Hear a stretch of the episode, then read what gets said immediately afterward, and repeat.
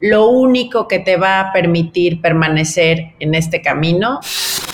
¿Cómo se diseña la nutrición en el alto rendimiento? ¿Y qué tan disciplinados son los atletas con la alimentación que les prescribes? Tú tienes que tener la tranquilidad de yo tengo los conocimientos. ¿Qué tipo de adicionales o suplementos recomiendas en estas etapas de competencia? Yo no era su fan y yo no estaba ahí para complacerlos.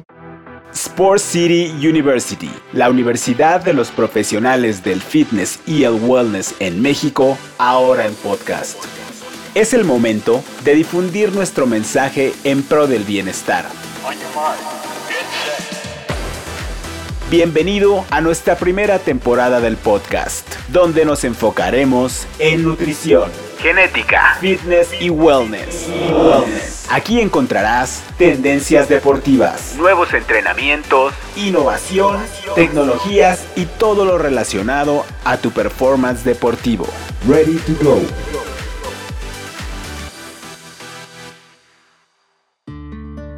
Bienvenidos familia querida. Un episodio más de este podcast SCU está a punto de comenzar. Cada vez somos más. Esta comunidad de profesionales de la salud está creciendo. Hoy hablaremos de algo que nos han solicitado mucho, la nutrición en etapas competitivas y post competencia. Quédate hasta el final. Tenemos invitada estelar y con gran experiencia. En un momento les presento a la que fue nutrióloga de la Selección Nacional de Fútbol Mexicana, que junto con todo el equipo lograron medalla de oro en Londres 2012.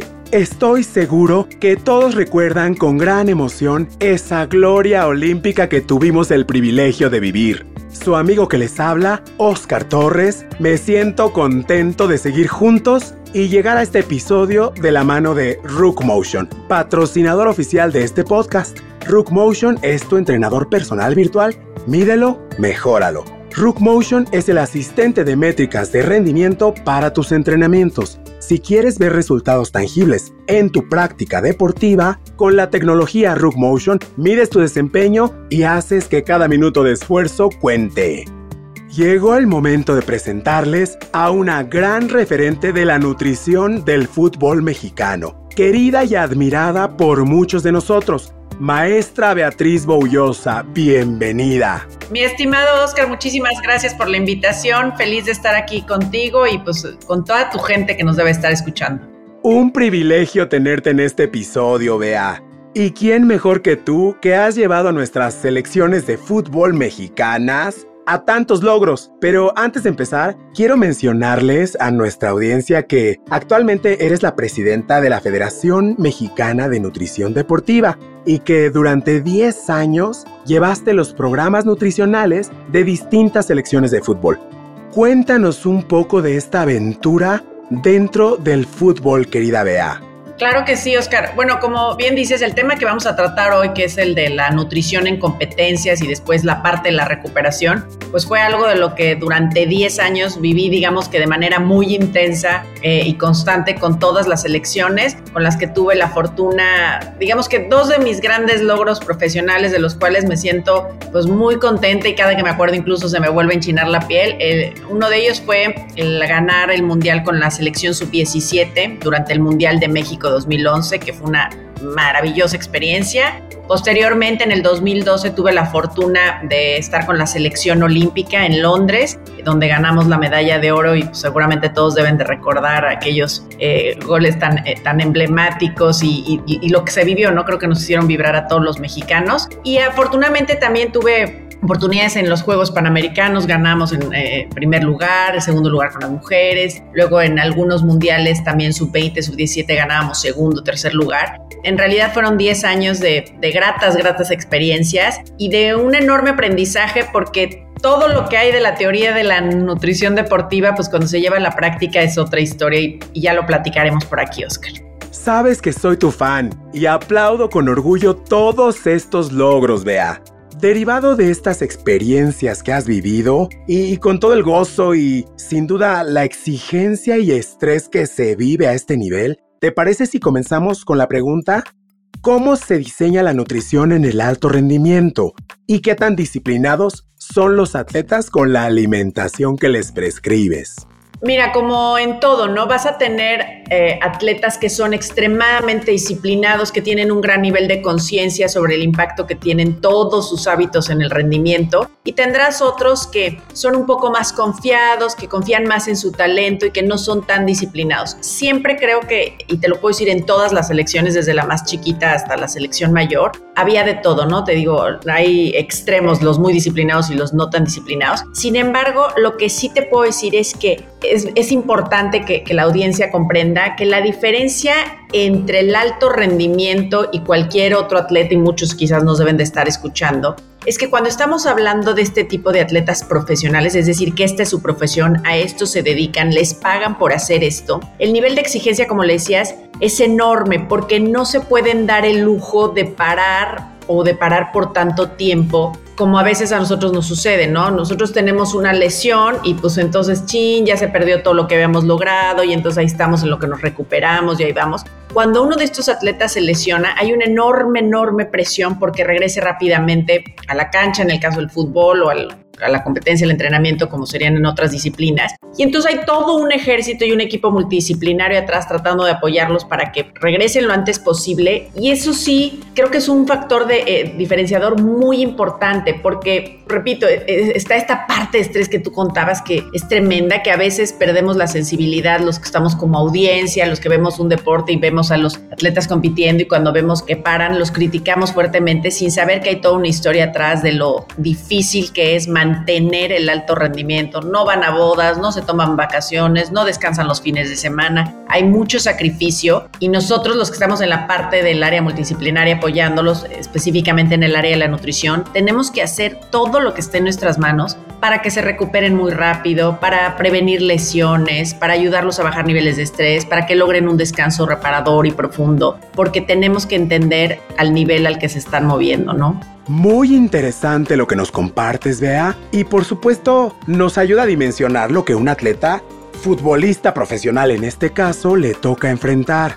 La siguiente pregunta va relacionada con este altísimo nivel de exigencia física, que por supuesto llevan en este nivel de performance deportivo y tiene que ver con qué tipo de adicionales o suplementos recomiendas en estas etapas de competencia además de una correcta alimentación, claro está. Sí, mira, sin duda el tema de los suplementos es un tema sumamente complejo y hay mucho de qué hablar. En términos generales, yo te diría que lo más importante, no importa si se dedican al alto rendimiento a, a, un deporte o ejercicio amateur, es entender que la base de la nutrición de toda persona físicamente activa va a ser la misma que una persona que no es físicamente activa. Es decir, nuestra prioridad va a ser cuidar que las calorías correspondan a nuestro desgaste. En, los atletas evidentemente es mayor. Que estas calorías provengan de una gran variedad de alimentos, es decir, que sea la dieta correcta, que esté completa, equilibrada, variada, que suficiente, etc. Y esto es sin duda la parte que va a sostener todo lo demás. En esta parte, en esta base de la pirámide, también está la hidratación que a veces por desgracia se nos olvida y también debe ser considerada. Esto va a permitir que las personas se entrenen, sea mucho, poco, alto rendimiento, competitivo, profesional, no importa, pero la base es la misma. Repito, más calorías para quien más se desgasta, pero la base es la misma. Posteriormente también tenemos que tomar en consideración el descanso porque quizás se acerquen algunos atletas a las áreas de nutrición diciendo es que estoy muy cansado, qué vitamina me recomiendas, me dijeron que me inyectara una bedoyecta, como ves.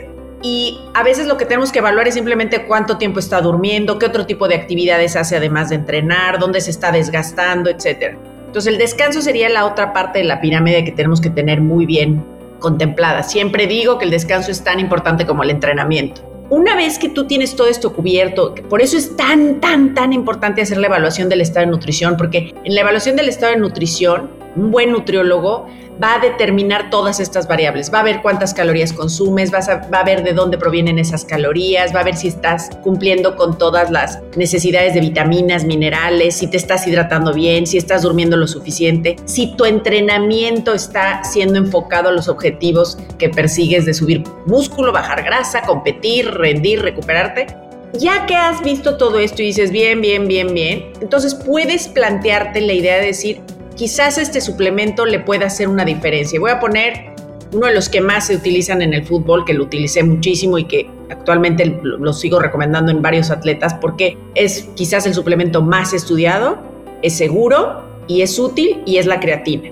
Y la creatina, como les decía, pues es muy efectiva, obviamente cuando la aportas en el momento correcto, en la dosis correcta de una marca segura, pero una vez que cubriste, que sabes que todo lo demás está estupendamente bien. Es decir, la creatina no le va a dar más energía a alguien que le hace falta energía porque no consume suficientes calorías. La creatina no le va a permitir entrenar mejor a alguien que no duerme sus ocho horas y se recupera, etc. Entonces, Repito, ese es uno de los suplementos que más utilicé en el fútbol. Utilizamos el protocolo de carga de creatina cinco días antes de la competencia. Durante la competencia manteníamos el consumo de creatina. Y otro de los suplementos que se utiliza mucho ahí en, selecciones nacionales es el, es el suero de leche, que es, digamos, una manera de recuperar a los jugadores porque era un combinado con carbohidratos, se les daba posterior a los entrenamientos o la competencia, pero que quede muy claro que yo utilizaba todos estos productos, e, este producto en especial, los diferentes sueros que utilicé, por la practicidad.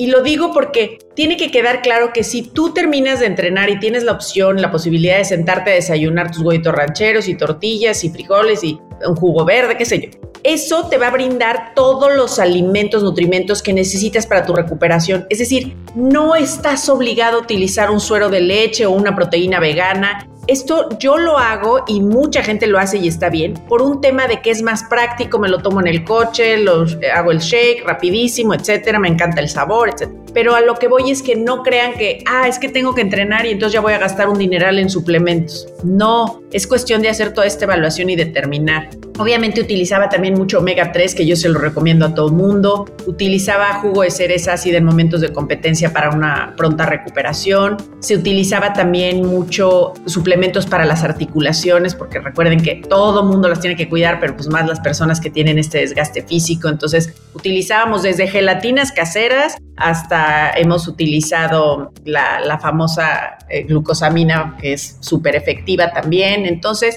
siempre van a haber este, suplementos que te pueden ser útiles y, y, que yo sí los recomiendo. Ojo, cuidando mucho la marca que elijan, cuidando mucho el momento y la dosis en la que se deben de consumir y generando una cultura en los atletas de que esto se utiliza si solamente si todo lo demás ha sido cubierto, que esto debe de estar monitoreado por un personal realmente calificado en el área, que no pueden aceptar recomendaciones de cualquier persona y menos si son profesionales ya que corren el riesgo de un dopaje. Y este acompañamiento te puede ayudar muchísimo a tener más y mejores resultados que finalmente es lo que quieren todos los atletas, ¿no?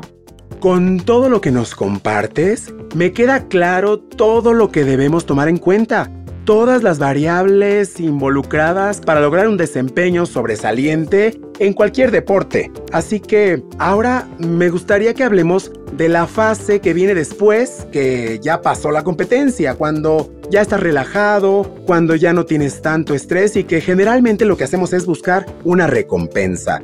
Y muchas veces suele ser en la comida. La pregunta es, ¿qué cuidados se deben tener en esta fase post competencia? Bueno, esa fase es una fase importantísima y apasionante. La recuperación después de una competencia es fundamental porque va a definir qué tanto más puedes permanecer en la competencia sin lesionarte, manteniendo el alto rendimiento y es en verdad una especialidad por sí misma. Lo que tenemos ahí que cuidar es justamente que, lo que tú decías, bueno, terminan de competir y a veces queremos tener, sentir un poco de satisfacción de, ay, valió la pena todo el esfuerzo, más si ganamos, etc. En selecciones nacionales, parte importante lo que tenía yo como filosofía es que una vez que terminaran de competir, ellos pudieran comer algo que les guste, que quizás nadie lo tenga en el concepto como lo más nutritivo, pero no lo estoy haciendo por el tema de si le va a dar hierro, vitamina mineral, lo estoy haciendo por el tema de que le va a dar este descanso mental de llevo cuidándome todos estos días para el día de la competencia y al final que puedan comer, les dábamos pizza, les dábamos hamburguesas, les dábamos hot dogs, cosas que eran mucho más lúdicas y agradables y que al mismo tiempo favorecen enormemente la recuperación. Tuve varios, varios pleitos en selecciones nacionales con personas no especializadas en la nutrición deportiva, incluso jefes que por su autoridad querían pedirme que quitara yo eso y que casi casi lo veían como pecado y gente de todo tuve, terribles, terribles mentalidades este, muy cerradas, sin conciencia en que se, enfurecían cuando yo les daba esto a los jugadores. Y yo lo defendía hasta la muerte y sigo estando en esa filosofía, porque los jugadores lo comían felices, lográbamos una mejor recuperación porque entonces garantizas que están comiendo todas las calorías que necesitan después del gran esfuerzo. Y además sí, por ejemplo, si les das una hamburguesa, la hamburguesa pues al final una buena carne y les va a dar una buena cantidad de hierro, pero sobre todo también les va a dar este descanso mental de estarse, cuide, cuide, cuide, cuide, competir y poder recuperarse. Y hay que tener esa sensibilidad para también poder decir, en este momento se puede dar esto. Al día siguiente volvíamos a empezar y volvían a estar las ensaladitas y volvía a estar la pasta desabrida y el pollito a la plancha y, y, sí son momentos clave. Me encanta que mencionas este componente emocional. Es parte del ser humano y a título personal yo lo veo hasta como un nutriente psicológico. Muy importante, por cierto. En tu experiencia, ¿cómo es el acompañamiento en este sentido para dar el soporte a los atletas? Yo creo que parte importante de trabajar con cualquier atleta, quien sea, incluso para trabajar con pacientes, es tener un alto grado de empatía. El entender que son tan humanos como nosotros, a pesar de que la gente los ve, se quiere tomar la foto y a pesar de que puede ser el mismísimo Messi. Pero Messi también tiene días malos, también se enoja, también se irrita, también se ríe, también llora. O sea, cuando tú tienes esa perspectiva, te permite trabajar con ellos desde una parte mucho más humana.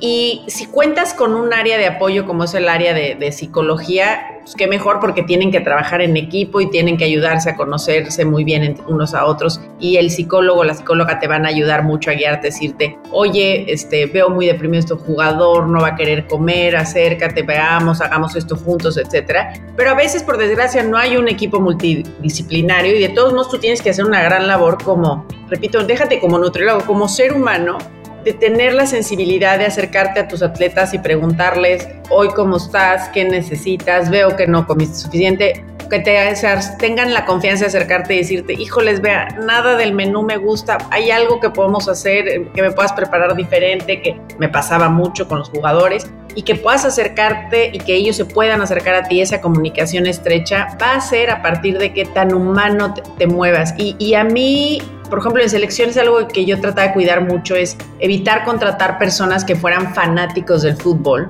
porque creo que cuando tú entras a trabajar con alguien desde una perspectiva de soy fan, soy tu fan, te corres el riesgo de no brindarle tu parte más profesional y de brindarle una parte como muy incluso muy arriesgada porque te, vuelves, te puedes terminar volviendo su esclavo, porque si el jugador tú lo admiras desde una parte como fan, si el jugador te pide que hagas, que deshagas, ahí estás tú queriéndolo complacer. Y yo a veces me echaba mis tiritos con los jugadores y les decía, no, y no es así, y lo hago por tu bien, y lo siento mucho, y te puedes enojar conmigo, pero te amo, te adoro, y no voy a permitir que hagas esto porque va en contra de tu salud, va en contra de tu bienestar, va en contra del equipo, lo que fuera y así tenemos creo que, trabajar con una ética muy limpia. Yo tuve clarísimo, clarísimo desde el día uno que ningún jugador era mi amigo, que ningún jugador era por ser jugador ganar miles de millones, estar yo no era su fan y yo no estaba ahí para complacerlos. Yo era su nutrióloga, estaba para servirles, estaba para educarlos, estaba para orientarles, estaba también para aprender mucho de ellos. Y así tenemos que trabajar para cuidar